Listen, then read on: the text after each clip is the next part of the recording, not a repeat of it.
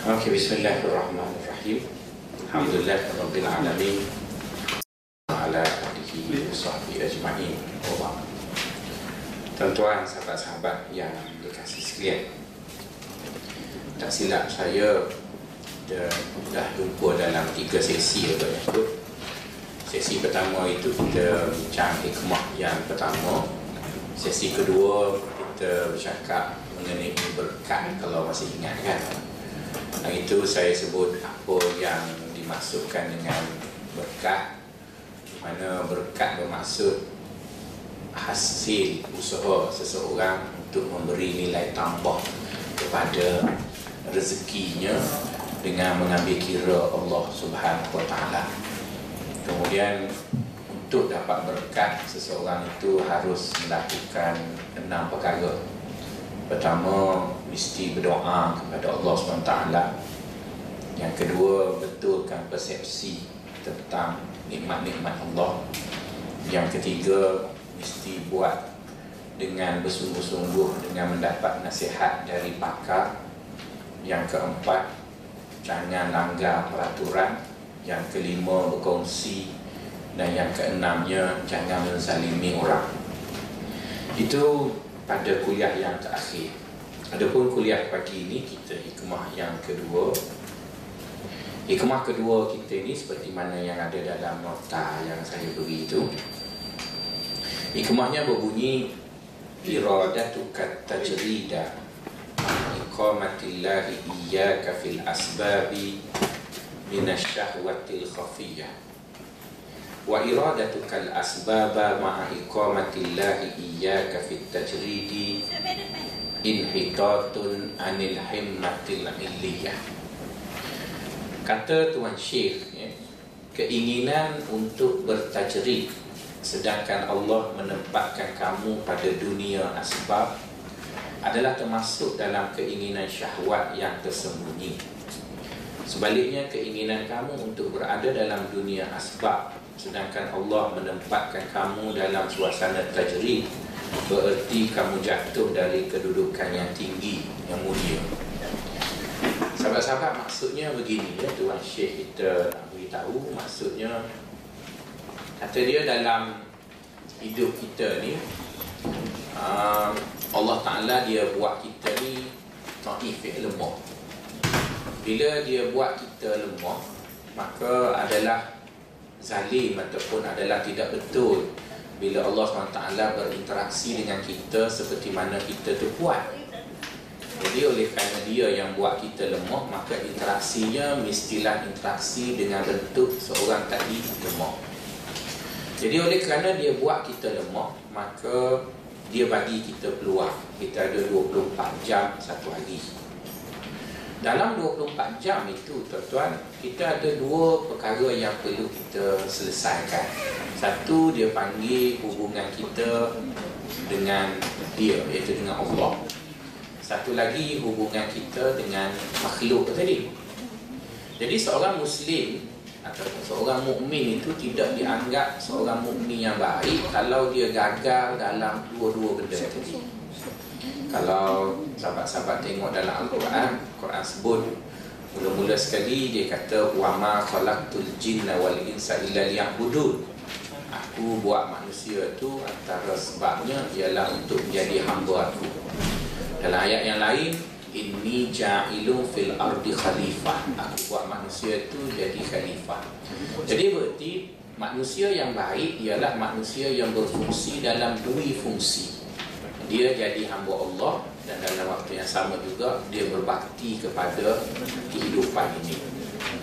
Jadi oleh kerana kita perlu jadi hamba Allah dan kita juga perlu berbakti kepada manusia dalam kehidupan ini, maka manusia tadi kalau dia buat 24 jam tu dia dengan Allah je, maka tu tak baik. 24 jam dia dengan dunia je pun tak baik. Jadi dia, dia, dia tak boleh ambil salah satu, dia mesti ambil kedua-duanya sekali. Jadi kedua-duanya sekali, dia tak boleh ambil serentak. Dia tak boleh masa berzikir, tahi surat. Kan? Ataupun kalau jadi technician Dia beki lampu Masa tu juga nak habiskan zikir Subhanallah Alhamdulillah Wallahu Akbar Nanti wayar hijau pergi bubur dekat tempat lain dia terbakar. Maksudnya kalau orang daripada mak-mak komputer Dia tak boleh pasang firewall Waktu yang sama juga nak baca Quran. Dia tak boleh nak Okey tuan-tuan. Jadi supaya manusia tadi dapat buat buat dua benda tadi sempurna Maka Allah Ta'ala bagi masa. Dan Allah Ta'ala bila dia minta masa untuk kita Dia tahu kita perlu banyak masa untuk dunia Maka dia beritahu dekat kita dia nak sikit je masa Untuk kita dengan dia. Cuba sahabat-sahabat dengar ayat Quran Allah Ta'ala sebut dalam Quran Wasbir nafsaka ma'alladhina yada'una rabbahum bil ghadati wal ashiyyi yuriduna wajha. Allah Taala kata begitu. Sabar-sabarkanlah diri kamu untuk duduk seketika dengan Allah pada waktu pagi sekejap pada waktu petang sekejap maksudnya Allah Ta'ala yang dia buat kita ni dengan segala prasarana yang dia beri dekat kita dia minta dengan kita dalam sehari itu paling-paling lama dia minta dengan kita satu jam setengah je. Dia bagi kat kita 24 jam. Dia minta dengan kita satu jam setengah iaitu saya tak tahulah mungkin sahabat semayang lama kot. Saya rasa saya semayang 15 minit. Itu pun dah wirid dah tu. Assalamualaikum. Baca pun lam yakuni dah tu. Tidak kul wallah kul wallah je. 15 minit pun dah, dah sudah wirid. Mungkin ada sahabat yang ikut tarikat Naqsyabandiyah apa wirid setengah jam saya tak tahu. Biasanya pun rata semayang 15 minit. Jadi kalau 15 minit semayang, 5 kali semayang baru sejam 15 minit. Campurlah sikit-sikit baca Quran ambil air semayang. Jadi berarti satu hari kita hanya perlu sejam setengah. 22 jam setengah tu Allah suruh kita cari dunia. Carilah. Jadi kata orang tasawuf, bila kita dah faham begitu, maka bila sampai masa satu jam setengah dalam sehari itu, kita masih duk ingat dunia lagi, maka sah dia kata tolong orang tu.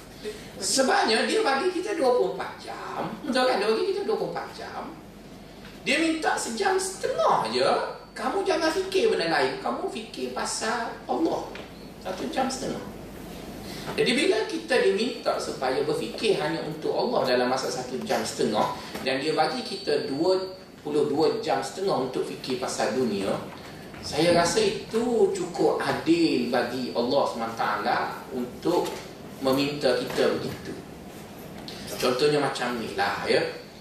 Universiti Melaya gaji kita setahun 350 hari. Kan dia gaji, tak ada hari yang dia tak gaji. Dia gaji semua. Cuma masa audit dia minta duduk pejabat jangan tinggal selama 20 hari je. Masa tu pun kita tak ada. Maka kalau kena tindakan disiplin jangan marahlah. Sebab hari lain pergilah nak pergi bank ke nak pergi apa. Masa audit ni kau duduklah sekejap. Bulan sebelah nanti duduk sekali lagi sebab audit sendiri pula. Betul kan? Bukan audit 360 hari. Dia audit sekejap je. Jadi begitulah maksudnya kata orang tasawuf kita hidup di dunia ini kita ada dua keadaan satu dia panggil tajrid ya jadi kat istilah tadi sebut iradatu kat tajrid tajrid itu maksudnya kita berada dalam satu masa di mana pada masa itu kita lupakan dunia kita kosongkan dunia. Kita fokus untuk Allah. Ada satu masa lagi dia panggil asbab. Asbab tu maksudnya kita bergelumang dengan dunia. Sebab dunia ini dipanggil dalam istilah tasawufnya darul asbab. Tempat tempat yang berkait dengan sebab akibat. Kan kita duduk di dunia ini nak dapat anak kena kahwin ada sebab. Dia tak ada tiba-tiba buci begitu. Yang berlakunya hanya Maryam seorang je. Yang lain mesti ada kahwin kita nak naik pangkat pensyarah kena tulis ISI dia tak ada tiba-tiba naik gitu ya kan jadi dia dia dipanggil darul asbab jadi orang tasawuf kata kita hidup dalam seharian ni ataupun dalam hidup semua tu kita tak lari daripada dua keadaan. Satu tajri, satu asbab. Tajri itu maksudnya kita duduk dengan Allah, asbab tu kita duduk dengan dunia kita lah. Jadi kata orang tasawuf, Bila Allah Subhanahu Wa Taala bagi kepada kita ruang untuk bertajrid, iaitu ruang untuk kita duduk dengan Allah. Masa tu kita tak nak fikir lagi pasal Allah, kita masih nak update kita punya notification Facebook lagi. Ya, misalnya sepatutnya kita pergi semayang tu kita off lah kita punya telefon canggih tu. Jangan bawa. Tapi kita bawa juga. Lepas semayang tu Sepatutnya Subhanallah Alhamdulillah Sepatutnya wirid Tak Kita buka Facebook kita Saya sudah salat Anda bagaimana? Oh apa lagi. Tunggulah dulu. Itu kan Maksudnya Masa tu Masa lupa sekejap Facebook tu. Duduk dengan Allah. Puan-puan Kita ambil contoh mudah lah ya. Kita bila semua dah ada rumah tangga Suami kita ni Termasuk saya dan juga suami ya Suami kita ni masa dia ngorak kita dulu bukan main dia jadi pendengar yang baik. Betul kan? Dia dengar, dia tengok mata kita, bibir kita. Betul kan? Masa ngorak tu. Bila dah kahwin tuan-tuan, bila kita cakap sikit dia kata tak sudah lagi. Betul kan? Tak sudah lagi. Lepas tu tangan dia dia sibuk main Samsung Notepad tu. Papa rasa apa? Dah lah beli pakai duit aku. Betul kan? Papa rasa apa dekat-dekat orang tu? Mesti kita marah. Betul kan?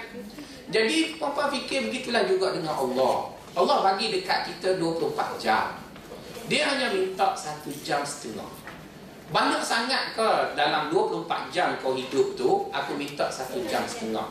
Dan satu jam setengah itu pun Allah Ta'ala bila dia minta dengan kita Dia tak minta direct satu jam setengah Dia bagi lima jadi bila dia bagi lima sahabat-sahabat, maka setidak-tidaknya masa kita duduk dengan dia tu kita kita putus sungguh dengan manusia. Tutup telefon, tutup semua. Kita nak duduk dengan dia je. Macam suami kita lah, bila dia sibuk tak apa tuan-tuan. Tapi bila dia duduk dengan kita, jangan fikir orang lain lagi. Kan? Awak sibuk-sibuk, saya tahulah awak nak cari rezeki untuk kami senang. Tapi dah balik rumah pukul 10 malam sebelum tidur tu janganlah lagi telefon tengok muka saya. Saya dah pakai baju kelawan. Yang yang yang yang hari lain tu tak apalah nak buat macam mana. Jadi mesti orang yang tunggu-tunggu tu dia akan terkilat. Jadi Allah SWT pun dia kata dia bagi kat kita 24 jam. Kemudian dalam masa sejam setengah dalam satu hari itu dia minta lima kali kita duduk dengan dia. Maka lima kali itu duduk elok-elok lah. Maka sebab itu perempuan adalah tidak sopan orang yang pergi sembahyang bawa telefon dan bunyi pula dering tengah sembahyang. Tak sopan sangat. Saya tak kata berdosa sebab saya bukan pensyarah fiqh usul. Tapi saya nak sebut tak sopan sangat. Kenapa awak bawa telefon? Tuan-tuan, kita pernah hidup dalam satu dekad yang begitu lama telefon hanya duduk kat pejabat ataupun rumah. Boleh hidup apa? Boleh hidup apa? Letak je telefon dekat meja, kunci elok-elok. Pergi semayang duduk dengan Allah 15 minit. Tak saya Sudah tu, pergilah.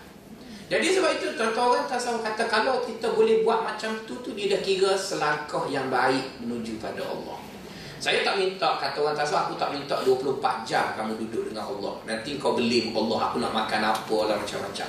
Okey, minta satu jam setengah dibagi dengan lima. Dalam 20 minit satu kali semayang duduk dengan Allah. Lepas semayang, astagfirullahalazim, astagfirullahalazim. Sudah tu dah buang-buang kain kelekung apa, sambunglah kerja. Jadi masa tu Cuma yang jadi masalahnya kita ni kita banyak auta. Okey, apa auta yang berlaku?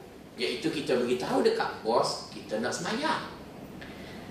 Sebenarnya bukan nak semayang pun Kita bampukan semayang itu Untuk menghalalkan kemalasan kita.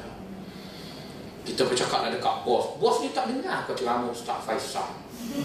20 minit sekali semayang perlu untuk Allah. Jadi bos kita pun mendengar juga Dia pun izin kita masuk bilik semayang 20 minit, kita semayang 5 minit, 15 minit kita tidur. Celaka sungguh. Dia dia dia, dia bampakan agama tu.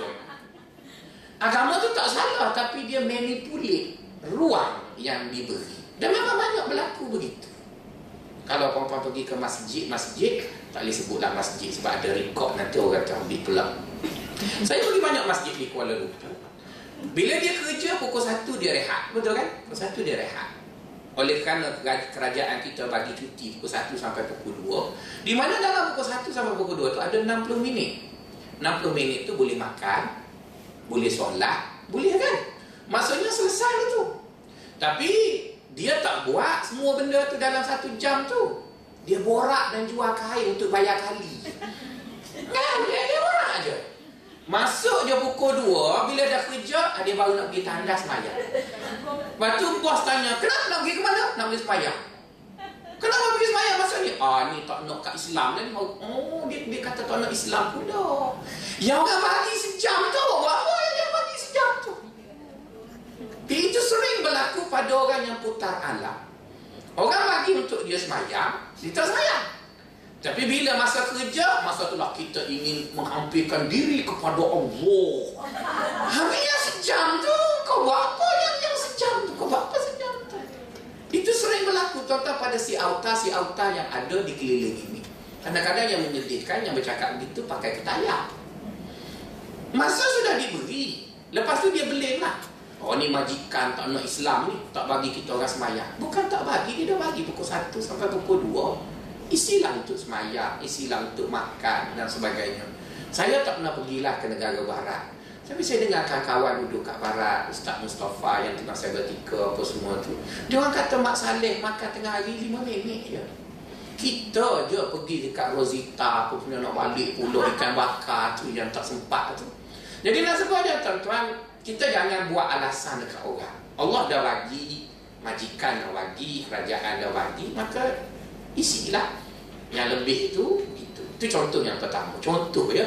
Ini cerita masa saya duduk di negara Langkasuka dululah di Malaysia baik ya.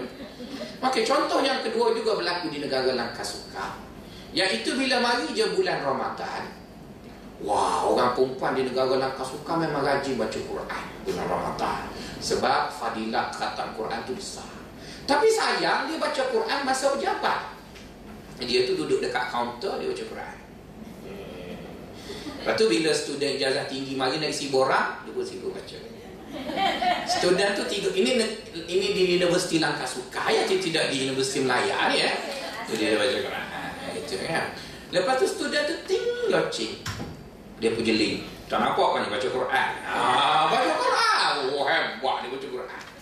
Sedangkan tak ada siapa bayar gaji dia untuk baca Quran. Orang bayar gaji dia ambil student punya borang tu. Tapi majikan pun dia tak adalah zalim sangat. Majikan tu bagi pukul empat setengah balik awal. Di negara langkah suka lah. Jadi bila dia bagi empat setengah balik awal tu sebenarnya untuk pergi baca Quran. Tapi dia pergi round bazar Ramadan sampai maghrib. Bazar Ramadan Shah Alam Seksyen 17 Bazar Ramadan Bangsa. Masa orang bagi untuk ibadat, dia pergi untuk dunia. Masa orang suruh kerja, dia ibadat. Itu yang putar alam tu tuan Maka sebab itu tak betul tuan-tuan nak tunjuk warak. Eh saya warak ni tengok. Pukul 10 sampai pukul 11 pagi saya tutup kaunter nak baca Quran. Hai, macam mana awak tutup? Awak tidak dibayar gaji untuk baca Quran. Tapi awak sudah diberi masa untuk baca Quran. Kita nak baca Quran empat setengah. Dah kerajaan bagi cuti ataupun majikan dah bagi cuti. Kita balik pun jam juga. Maka baca Quran. Baca Quran. Tak payah beli bazar Ramadan tuan-tuan. Saya pun heran. Bazar Ramadan macam mana kita puasa? Puasa tujuan menjimatkan perbelanjaan. Tapi belanja bulan puasa lebih banyak daripada bulan lain. Itu, itu yang konsep tak kena tu. Seolah-olah buka puasa balas dendam kerana sehari lapar. Jadi, itu tu pula lah. Begitu ya. Maka sebab itu, bila orang tasawuf kata, ramai orang, dia menggunakan agama untuk bangpa dia punya kemalasan. Dia Dianya malas. Jadi dia nak sorok macam mana malas dia jadi? Maka yang paling baik Perisai yang paling ampuh untuk tutup malasnya Guna nama agama. Wah Bila guna nama agama orang marah. Eh kenapa tak layan budak tu? Astaghfirullahaladzim Mengganggu orang sedang membaca Al-Quran Inilah tanda-tanda tak mahu kepada Islam.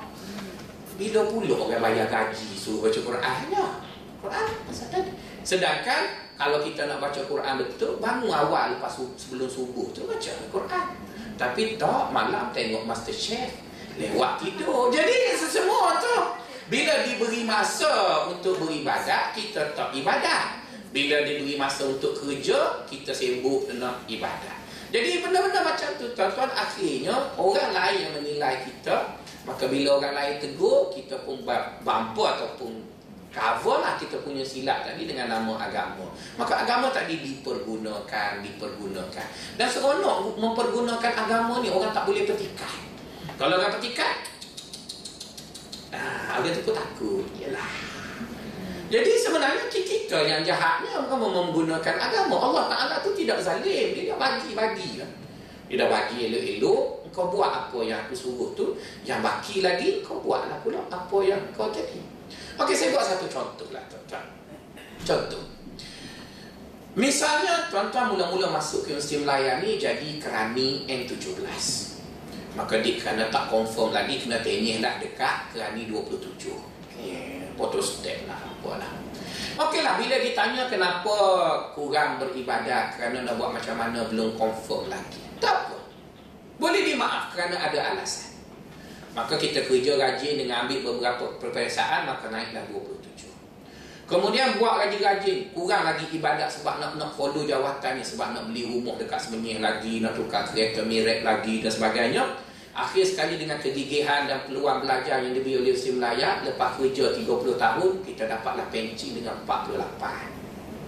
Okey, dah pencet dengan 48 anak tiga orang, seorang duduk Jepun, seorang duduk Venezuela, seorang lagi duduk Nicaragua. Apa saya? Nak kahwin Melaka, kita pun Alhamdulillah sihat.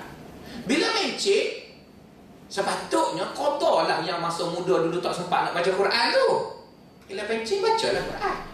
Oh, pencet nak niaga Zulia pula. Jadi kita akan tanya, kalau dulu Awak tak sempat beribadat pada Allah Tak sempat itu kerana awak nak selesaikan hutang-hutang dunia. Okey sekarang bila awak dah pencing Hutang dunia dah habis dah. Rumah dah habis bayar Kereta dah habis dah. Suami pun dah sakit Alhamdulillah tak payah layan sangat Tinggal makan baju gitu je. Ataupun yang mati awal lagi bagus Pencing lagi boleh Yang ni pun boleh. Ya, ya, yang awak tak tak pergi masjid lagi Yang awak tak semayang lagi Yang itu kenapa? Agak itu itu itu kenapa? Maka sebab itu orang tasawuf kata Kalau awal itu kita ada alasan depan Allah. Misalnya Allah tanya Kenapa masa umur kamu 17 Sampai umur kamu 60 Kamu kurang beribadat pada aku? Ya Allah hutang piti-piti eh Hutang tu, hutang tu. Ada juga jawapan. Tapi bila ada pencing Allah bagi pencing besar. Sebab kerja 30 tahun Dapat 3 per 4 pencing Betul tak? 35 tahun buat dapat setengah 34 Lepas tu saham lagi ASN, ASB Duit banyak Sehat pun tu. Lepas tu bila orang ajak mari kelas mari mengaji, eh anak jawab apa bila jumpa depan Allah? Allah tanya, awak hantar mai lagi? Tak jawab apa tuan-tuan. Kalau dulu tu, okey. Dulu tu kan okey nak buat macam mana sebab ada juga jawapan. Ada juga jawapan. Sekarang tak nak jawab pergi kita duduk di, di akhirat nanti. Allah sebab itu dia tanya kita. Dia tidak Dia tidak menghukum kita berdasarkan rekod roket atik. Sebab roket atik tu dia hanya ambil gambar je. Dan gambar ni dia boleh dimanipulit Betul. Kan? Macam gambar-gambar orang manipulate dekat Facebook tu lah. Dia ambil separuh ke sini Hehehehe. Dan ke sini Hehehehe. Macam-macam. Tanya orang PTM dia tahulah kan. Jadi nak sebutnya gambar tu jadi Allah Ta'ala dia adil dengan kita Dia suruh roket atik Buat rekod macam dua kamera ni Dia rekod Balik akhirat dia tanya satu-satu Dia tidak Dan soalan di akhirat nanti Soalan terbuka bukan soalan tertutup Soalan terbuka tu masa lepas dia tanya Dia bagi kita explain Kalau tanya soalan tertutup Payah betul kan macam kita nak marah kat suami kita kata, Betul tak abang buat? Betul ke tidak? Jawab Soalan tertutup Betul ke tidak? Ayo? Mana jawab? Tapi Allah di akhirat nanti dia tanya soalan terbuka. Bila dia tanya soalan terbuka, kita kena ada alasan. Jadi kalaulah kita masa muda tak sempat mari masjid, okey. Sebab itu saya tak kisah sangat orang muda tak mari masjid. Sebab dia banyak benda nak selesaikan. Anak tak habis lagi sekolah tu ini. Tapi orang tua tak pergi masjid ni saya tak tahu nak bagi alasan apa. Tak tahu nak, nak, nak, alasan apa. Dan kalau kita tua dah pencing, patut kita tak pergi masjid lagi. Kita tanya, kenapa tak pergi masjid? Ah, hak sakit, okey, biar tak sakit. Ah, Masih kau sibuk nak tukar tudung je, dia nak bergaya je, nak pergi Nicaragua lagi, nak pergi Gold Coast lagi. Pergilah Mekah pula, pindah dah, dah tua, betul kan? Maksudnya setidak-tidaknya. Jadi sebab itu kata orang tasawuf, kalau kamu masa Allah Ta'ala letak kamu dalam dunia asbab, kamu jangan lari dalam dunia Maksudnya bila Allah Ta'ala letak kamu dalam mood kerja, oh jangan nak menggatai kononnya nak baca Quran lah. Misalnya tuan-tuan jadi technician. Maka tuan-tuan pun masuklah bilik pensyarah. Tuan-tuan tengok pensyarah tu baca buku je. Tuan-tuan kata, eh cemburu lah pensyarah baca buku. Aku teknisian kena buat kerja. Eh jangan tuan-tuan pergi duduk baca buku juga. Teknisian dia kena kerja. Kerja pensyarah baca buku. Pensyarah jangan pula jual pasal mana mau rasa baca buku. Dia tak boleh. Dia ada kerja masing-masing. Jadi masa kita kerja, kerja lah. Dan jihad kita masa tu ialah kerja. Saya ada sikit uh, masalah dengan satu orang Islam iaitu tak apalah kita sebut dan kita terima lah kalau orang marah pun iaitu dengan jemaah tabligh saya tak ada saya tidak mengatakan jemaah tabligh itu dia tak betul jemaah tabligh itu dia tak ada masalah yang ada masalah ialah orang yang memanipulasi jemaah tabligh jemaah tabligh itu ialah jemaah yang ajak orang mari semayang ajak orang begitu itu okey tapi ramai orang-orang yang ikut jemaah tabligh untuk menggunakan jemaah tabligh menghalalkan kemalasannya. Dia tak kerja. Ya dia mesti melayan ramai dia profesor yang baik-baik ikut jemaah tabligh, Profesor Hashim Musa. Okey je. Dan dia tidak keluar tabligh melainkan dia menggunakan cuti tahunan dia yang ada 30 hari. Dia kata okey, tak ada siapa nak. Tapi yang jadi masalah, ramai orang yang miskin, dia tak kerja, lepas tu dia keluar tabligh. Bini ramai. Ini ada dua. Kerja tak? Lepas orang tanya kenapa? Intan surullah yang surukum wa yuthabbit akdamakum. Jika kamu tolong Allah, maka Allah akan tolong kamu. Jadi apa makna tolong Allah? Kita keluar je. Anak bini, Allah akan bagi makan. Sahabat tuan-tuan begitu, mana boleh? Bila kamu tak ada duit, kamu kena kerja, kerja lah dulu. Kerja, dah, dah cukup duit kerja tinggal dekat anak isteri uang. Apalah keluar tabligh tak ada masalah. Tapi bila kamu tidak kerja itu tidak pernah dibuat dan tidak diajar oleh agama. Betul zaman nabi orang miskin tadi dia tak kerja. Bukan kerana dia malas kerja. Saya buat satu contoh ya ramai orang sering membawa membawa contoh Abu Hurairah dia kata Abu Hurairah tak kerja duduk, duduk masjid je ya tuan-tuan Abu Hurairah tak kerja saya setuju tapi dia juga tak kahwin kalau dia lapar pun dia lapar seorang dia je. Ini kahwin gatal. Nak lama. Kerja malas. Mana boleh? Abu Hurairah kahwin. Tapi masa dia duduk masjid tu, dia tak kahwin. Jadi bila dia lapar, dia lapar seorang dia lah. Dan dia tidak pernah mengadu laparnya tadi. Melainkan dia mengadu dekat Rasulullah. Itu pun simbolik je. Bila batu dah cukup tujuh dekat perut dia, dia pergi kat Nabi, dia selok. Nak beritahu lapar. Jadi Nabi pun, hak batu bubuh juga kat perut, selok ada lapan. Banyak lagi sama-sama duduk diam je. Senang, tak bising. Tak apa. Maksudnya kalau awak tak nak kerja, okey. Tapi jangan membebankan orang lain. Seorang sendiri tanggung. Tapi bila baginda SAW sudah wafat, Abu Hurairah tak duduk lagi di masjid. Dia dah jadi gubernur, dia kahwin, dia ada rumah. Berarti dia duduk dengan Nabi yang dia tak kerja tu kerana ada satu benda yang mendesak masa itu. Sebab dia tahu dia masuk Islam lewat, Nabi mungkin dah nak wafat kalau tinggal rugi, dia duduklah. Dan dia tak mahu membebankan orang lain. Jadi berarti Abu Hurairah, dia susah, susahnya tadi tidak menyusahkan orang lain. Tapi apa yang berlaku dalam sebahagian orang yang suka ikut jemaah tabligh tadi dan saya sebut sekali lagi, tu jemaah tabligh itu tak ada masalah orang individu. Ini berlaku dekat kampung saya di di Kuang. Ah, apa panggil kat, kat tu tahu. Dekat rumah saya saya dulu ada seorang jemaah tabligh itu, dia jual kepuk lekor. Punya malas tuan-tuan, kalau dia goreng banyak sikit lah untung, ni dia jual kepuk lekor tu. Satu kerupuk untuk lima sen. Dia nak dapat bayar kapok sepuluh ringgit. Dia kena jual berapa batang. Lepas tu dia nak sara anak dia macam. Tapi dia kata. Hmm? Rumah dia tuan-tuan kalau hujan 18 tempat bocor. Habis tempat bocor. Jadi kita pun cakap kat dia, Pok ni, pergilah kerja lain. Apa? Eh, orang tolong Allah, Allah tolong kita. Satu hari tuan-tuan oleh kerana rumah dia dekat dengan lombong, dekat tasik itu. Dia keluar tablik, rumah dia tenggelam air. Dan bila rumah dia tenggelam air, anak dia nak hidup mana? Mari rumah ustaz lah, aku kena. Jadi lepel lah rumah saya lah. Misteri dah moncong. Gitu lah. Jadi bila duduk rumah kita tu, tu payah jadi ustaz tak tolong. Salah pula, betul kan? Masa tu menyesal jadi ustaz tu tak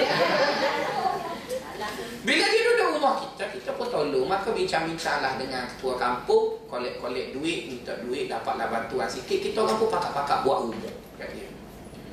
Lepas siap rumah, dia balik tadi. Wah, dia kata tengok orang tolong Allah, Allah tolong dia. Saya rasa nak lempang ni pun rasa. Tak boleh buat gitu tuan-tuan. Tak boleh buat gitu. Kita keluar senang-senang orang lain kena susah. Tak Tapi kalau awak buat rumah yang baik, anu, okeylah tak ada masalah. Bukan masalah keluar tu.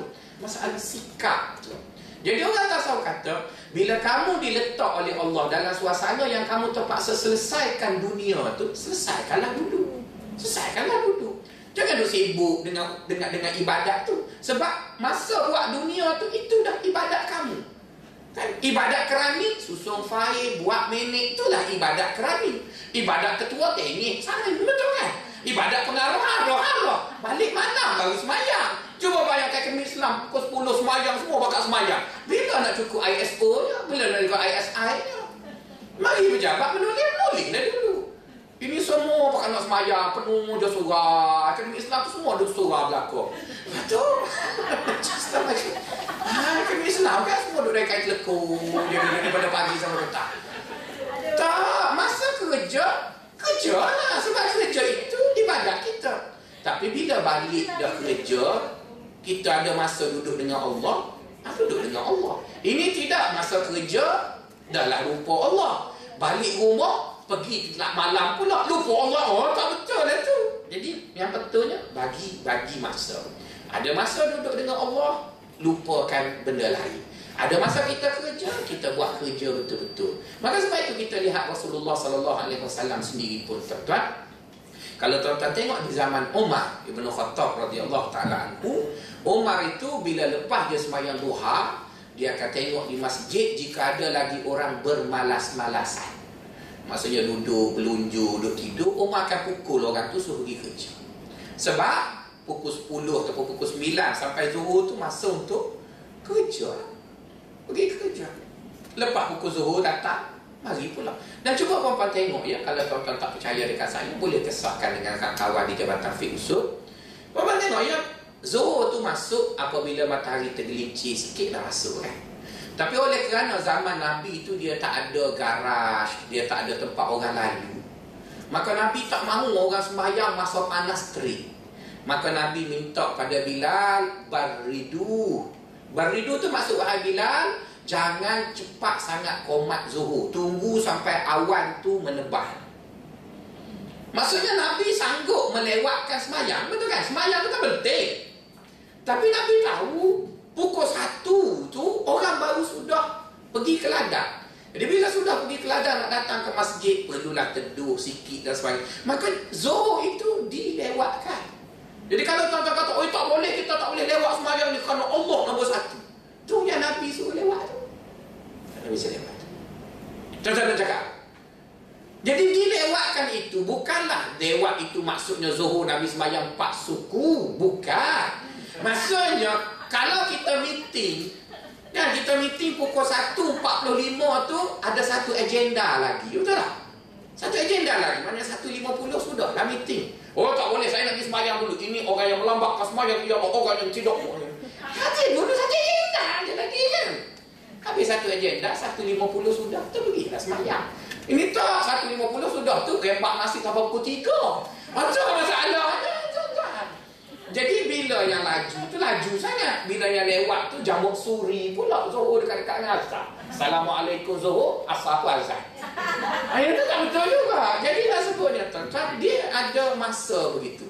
Jadi kalau orang kata semayang itu hendaklah didahulukan, jangan tinggalkan uh, tinggalkan dunia, dahulukan solat. Ya betul kataan itu. Tapi tengoklah keadaannya. Kalau kita duduk saja-saja tak ada apa, kita semayanglah. Tapi kalau benda itu mendesak, kita lewatkan sikit. Dan buktinya Nabi pun suruh Bilal tadi lewatkan. Ya? Itu perkara yang pertama. Perkara yang kedua, sahabat-sahabat. Kita hidup ini, sahabat-sahabat. Saya nak sebut begini. Ya? Allah Ta'ala ni bila dia lahirkan kita, dia bagi kita ada mata, ada telinga, ada mulut, ada apa. Tapi punya hebat Allah Ta'ala dia buat kita ni, masa kita lahir, mata kita tak berfungsi. Tak percaya nanti jumpa baby cuma cucuk tangan dia tak klik tu kan sebab dia tak takut dia tak nampak. Dia dia dia tak nampak. Dia dia memang ada mata tapi dia. Dia ada telinga dia tak dengar. Dia dia dia begitu. Jadi berlama kelamaan kita mula lihat, kita mula dengar dan sebagainya, maka dengan itu kita mula dibeli oleh dunia. Dunia pun belilah kita. Mak kita bubuh nama kita Putri Syakila. Oh, misalnya dah kita pun hebat lah. Lepas tu pergi sekolah orang pun puji cantik. Kita pun mula mengembang. Lepas tu jadi ketua darjah.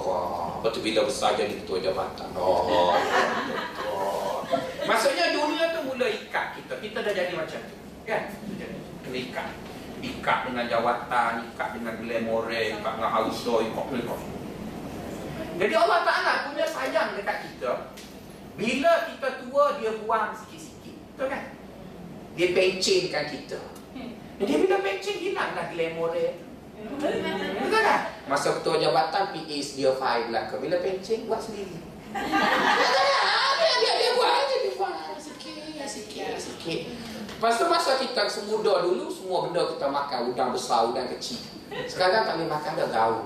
Eh, dia dia dia kurangkan sikit kecil manis bla bla. Jadi apa Allah Ta'ala buat tu tuan-tuan Sebenarnya dia nak suruh kita balik to nature Balik asal Maka kita jangan berumur Itu proses neutralisasi Dia panggil Mula-mula kita mari kan Najis kita Mau sedap lagi Tapi nak campur Belacar, budu, kedah benda Kan jadi busuk Tapi bila kita dah tua dia Jadi kita dah tak boleh makan dah benda tu kan Bila kita dah tak boleh makan Dia seolah-olah mengembalikan kita Kepada neutral balik jadi bagi kita manusia ni bila kita dah sampai ke tahap itu, kita jangan lawan. Kita terima je proses. Kita terima, kita terima, kita Bila kita terima, maka sebab itu bila sampai masa kita tua, maka bila dunia melintang depan kita, kita tengok dekat dunia tu kita kata bagi ke orang lain dah, habis musim dah. Betul kan? Maksudnya dia mari lagi, dia gede-gede gede-gede tak apalah habis musim so apa tapi kalau orang tu tekan lagi dia akan mati terkangkang. Sebab di saat Allah dah cabut dia tu dia duduk tekan lagi tapi kalau dia lepas dia akan pergi dalam mulia orang respect dia cuba bayangkan kita ada jawatan kemudian bila kita dah pencet dengan sebab kita punya kesihatan ada start baru nak confirm Bos ada satu je Kita dah tak nak berhenti Staf baru dia kata, apa apa lah orang tua. Mari lewat balik cepat. Aku nak confirm betul boleh. Betul kan? Tak bodoh je lah. Bagi kat dia pula. Bagi kat dia pula sebab dia baru nak bina rumah tangga. Baru nak buat loan rumah. Baru nak beli kereta. Kita dah ada mesti lama. Dia panggil orang kaya satu masa dahulu. Dia panggil kaya lama dah. Cukup lah. Jadi nak sebutnya hidup ni perempuan apa yang perlu kita buat? Follow system. Masa kita naik, kita naik lah. Lepas tu dah sampai ke muncak, kita dah mula menurut. Kita terima je lah, kita dah sampai musim menurut. Saya tak tahu, tak, saya baru 41. Banyak benda dah tak boleh makan dah. Jadi faham lah, lah maksudnya dah masuk ketua dah tu. Nasi kena pakai hal lembek-lembek je, dah gigi tak ada. Kan? Jadi dia, dia mula begitu. Lepas tu dah mula tempoh gigi palsu. Nak maksa sedar, kena-kena letak ubat supaya tak cabut. Kalau malam buang gigi kat, dia jadi apa? lari alignment. Betul kan? Ya. Tu tak tengok kawan-kawan yang lebih senior dari saya. Saya nak makan ketam je. Erik kaki naik tanggung. Ya. Dia, dia, dia, dia, dia, dia panggil proses tadi. Jadi bila kita dah mula menunggu begitu. Dulu saya tengok Pak Alim. Betul kan? Saya tengok Pak Alim. Jadi bila dia orang tu dah pergi. Musim kita pula follow. Jadi musim anak-anak murid hak selek-selai pula naik. Tengah tunjuk hebat. Ya, itulah musim dia pula. Kita dah habis dah musim. Tapi kalau kita tak sedar diri, kita nak pergi kacau dia juga. Jadi kita rugi lah. Kita dia ada musim. Masa kita tinggi dulu, kita buat-buat-buat. Dan kita turun, kita turun lah. Kita bagi kat orang. Sebab hidup ni kan diputar begitu. Dia putar, putar, putar. Jadi dalam orang duk putar tu, tuan-tuan nak lawan. Maka kadang-kadang, tuan-tuan pernah naik tak eskalator yang turun daripada Tesco tu untuk turun kita naik? ada anak cik saya ada lah ngaji otolo tu dia boleh tak dia kuat lagi kan boleh sampai saya buat juga tak sampai kita lagi cukup akhirnya Cina yang kat tangga Tesco Mutiara tu dia tengok kat saya. Saya tu tolong lah kan? Sebab dia turun kita nak naik apa ya?